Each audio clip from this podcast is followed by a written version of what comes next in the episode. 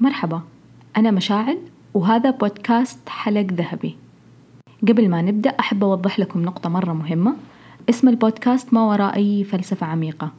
كل الحكاية إني إذا كنت بكتب شيء فيه فلسفة غالبا أحب ألبس حلق ذهبي.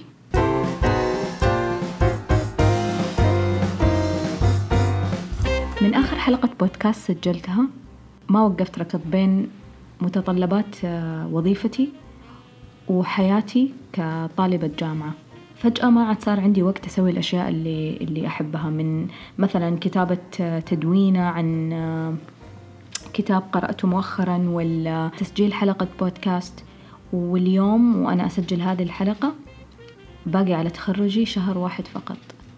وأعتقد أنه حظر التجول أعطاني كذا وقت كافي إني أنا أوقف شوية وأفكر ليش وقفت الأشياء اللي, اللي أحب أسويها؟ ووعدت نفسي حقيقة للمرة الألف إنه دائما أحط الأشياء اللي أحبها قبل كل حاجة. فخليني أشوف إذا هالمرة أصدق ولا لأ.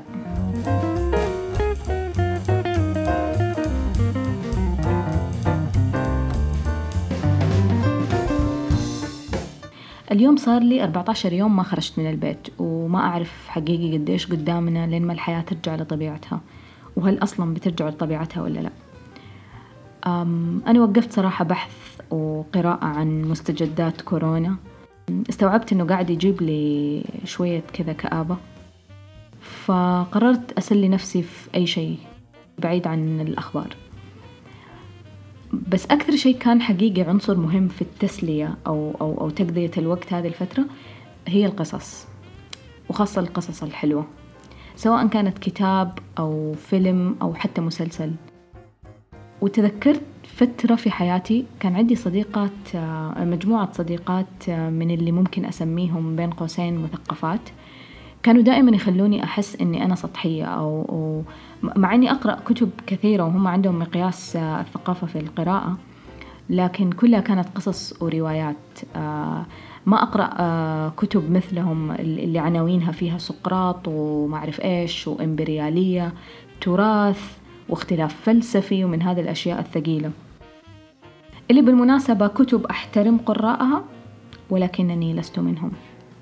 أنا مهتمة أكثر بالقصص آه وبالنسبة لي هي أعظم مدرسة ممكن أي أحد يتعلم منها. آه كانت الروايات تخليني أقضي ساعات طويلة وأنا أبحث عن أماكن وأشخاص وتعلمت كثير من ساعات البحث هذه. يعني مثلا تعلمت الكثير عن عن عن قارة أمريكا اللاتينية مع إني ما عمري زرتها عن دول زي كوبا والبيرو. من مجرد قراءة الأدب الأسباني والقصص والروايات اللي فيه. أتذكر أني التقيت بشخص من البيرو وكان بيقول لي عن شارع في في عاصمة البيرو ليما. وكان يتكلم ويحاول يوصف لي المكان اللي هو يعيش فيه. وصدفت إنه هذا المكان إنه هو يعيش في منطقة مشهورة يعني سبق وقرأت عنها. أو ما أقدر أقول إنها مشهورة يمكن بس لأنه كتب عنها ماريو براغاس في في في واحدة من رواياته. كنت بكمل الجمل عنه يعني هو يقول الشاطئ أقوم أنا أقول له أوه اللي فيه كسارات يقول لي آه محل صغير. أقول له جنب محل الآيس كريم. كذا لا شعوريا. و فجأة وقف كلامه وقال لي كيف تقولي لي أنت ما عمرك زرتي البيرو؟ قلت له أنا ما عمري سافرت للبيرو بس قرأت عنها في في كم كتاب. وكان يضحك يقول لي أنت سافرتي بالقصص. الشاهد في الموضوع إنك ممكن تتعلم كثير من قراءة القصص وما في شيء اسمه أي مادة تقرأها اسمها شيء سطحي أو أو أو مضيعة وقت.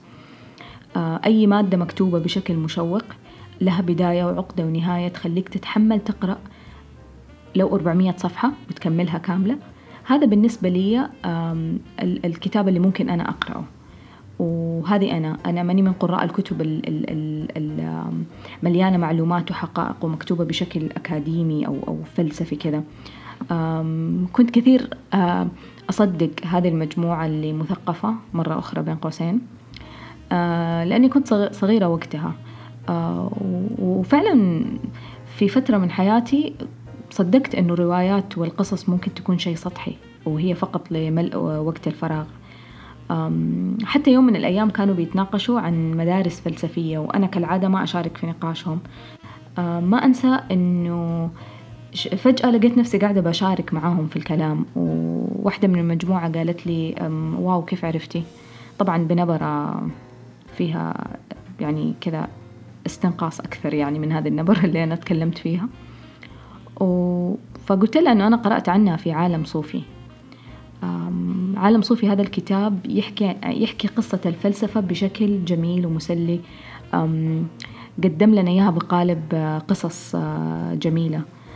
سهل علي حقيقة إني أفهم أشياء كثيرة بالفلسفة وأعرف أي جزء منها أنا أبغى أستزيد فيه وأقرأ عنه أكثر عشان يساعدني في كتابتي. اللي يبغى مدخل لقراءة الفلسفة أو نفسه يفهم المدارس الفلسفية بس ما في حيل يقرأ كتاب جامد أو مليان معلومات وحقائق أتوقع عالم صوفي هو الكتاب اللي تبحث عنه.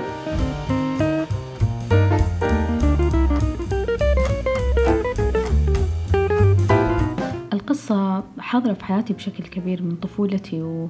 وأنا أكتب قصص وأقرأها وحقيقة كانت البوابة إنه أنا أتعلم معلومات كثيرة عن عن عن الأماكن.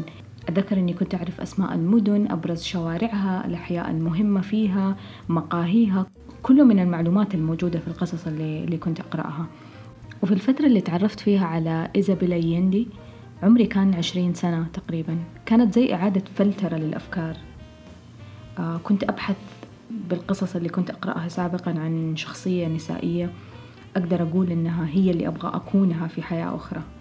آه في ذاك الوقت كان كل الشخصيات اللي المفضلة عندي من الكتب كانت كلها شخصيات آه رجال. فكنت أبحث عن عن عن صوت أو الشخصية اللي اللي تشبهني إلى حد ما. بعيد عن الشخصيات النسائية اللي بطولتها في إنها تحب وتنهار إذا الحب تركها. قصص إيزابيل. أقدر أقول إنها عرفتني على السيدات على السيدات الأقوياء على النماذج القوية في الحب اللي ممكن تكون حنونة ورومانسية وبنفس الوقت قوية. يعني هذا ما يتعارض بشكل أو بآخر مع بعض. يعني مو لازم يكون في قوالب نحط فيها شعورنا ونفكر فيها تجاه الناس ونفكر فيها بكل حدث نمر فيه. الحزن لازم يكون شكله معين في نظرنا هو دموع بكاء و و و. مع أن الحزن ممكن يكون دافع لأشياء مختلفة. آه، النجاح شكله كذا السعادة شكلها كذا التطور شكله كذا. كانت كل هذه القوالب جاهزة عندي. من لحظة ما تعرفت على إيزابيل صرت أحب القصص والكتب اللي يخلوني أفكر بشكل مختلف وأتقبل كل الاحتمالات الممكنة. آه تعلقي بقصص إيزابيل بيت الأرواح وصورة, وصورة عتيقة وإنيس حبيبة روحي. خلاني آه أبغى أعرف أكثر مين هي إيزابيل.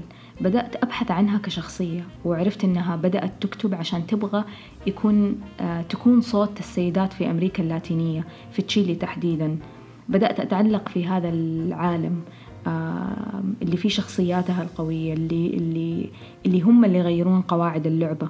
وأعتقد لأن إيزابيل كانت شغوفة بهذه الفكرة بشكل أو بآخر حياتها كلها كانت مرتبطة بتمكين المرأة. كل هذا انعكس على على القصص. علمتني عن العالم عن الواقع عن مشاعري وكيف ممكن أكون قوية. ما أبالغ لما أقول هذا تأثير القصص المحبوكة القصص اللي اللي تخلينا نعيش في عالمها أكثر من من عالمنا حتى لو كانت لمجرد 300 صفحة. حبي للقصص خلاني أعتمد عليها كأساس لكتاباتي. لما كنت صحفية كنت أحاول أربط مقالب بقصة معينة حتى لو كانت بس مجرد قصة في في في عقلي أنا تساعدني كيف أصيغ التسلسل حق المقال. آه وأحاول أخلي جزء الرواية عندي آه يطغى. حتى في الكونتنت اللي اللي مؤخرا في في وظيفتي الحالية اللي أسويه لمواقع التواصل الاجتماعي.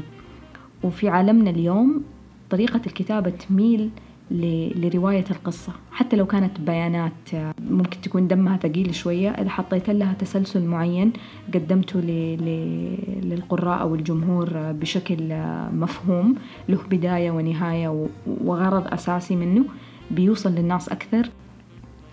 عشان كذا نشوف أكثر البراندز آه، في حساباتهم على مواقع التواصل الاجتماعية باختلاف توجهاتهم fashion ولا سيارات ولا مطاعم آه، ولا سوبر ماركت كلهم يحاولوا يخلوا المعلومات اللي بيقدموها للناس زي القصة حتى لو ما كانت يعني مو شرط تكون قصة كان يا مكان وشخص صار وأحداث. وما أعرف إيش بس في نهاية المطاف أغلب المواقع وال brands اللي تدخل على حساباتهم أحيانا لما تتابعهم فترة تتعرف على على على النبرة اللي بيتكلموا فيها. أنت بتعرف مين هذا الشخص اللي بيتكلم. يصير كأنه إنسان قاعد يحكي لك حاجة. عشان كذا نلاقي نفسنا متحمسين نتفاعل معاهم ونتفاعل مع هذا البراند وهذا ما نتفاعل معاه لأنه في وضوح في قصة قدامنا قاعدة تتكون. نقطة أخيرة قبل ما أقول تصبحوا على خير. أنت اللي تحدد إذا أي مادة أنت قاعد تقرأها سواء كانت قصص أو غيره هي مادة حقيقية راح تأثر فيك وتترك علامتها في حياتك ولا هي مجرد حاجة سطحية مرت عليك مرور الكرام؟ ما في مقياس لإيش الشيء اللي يكبرنا ويساعدنا نكون آه، أكثر وعيا ويغير نظرتنا للحياة. تصبحون على خير.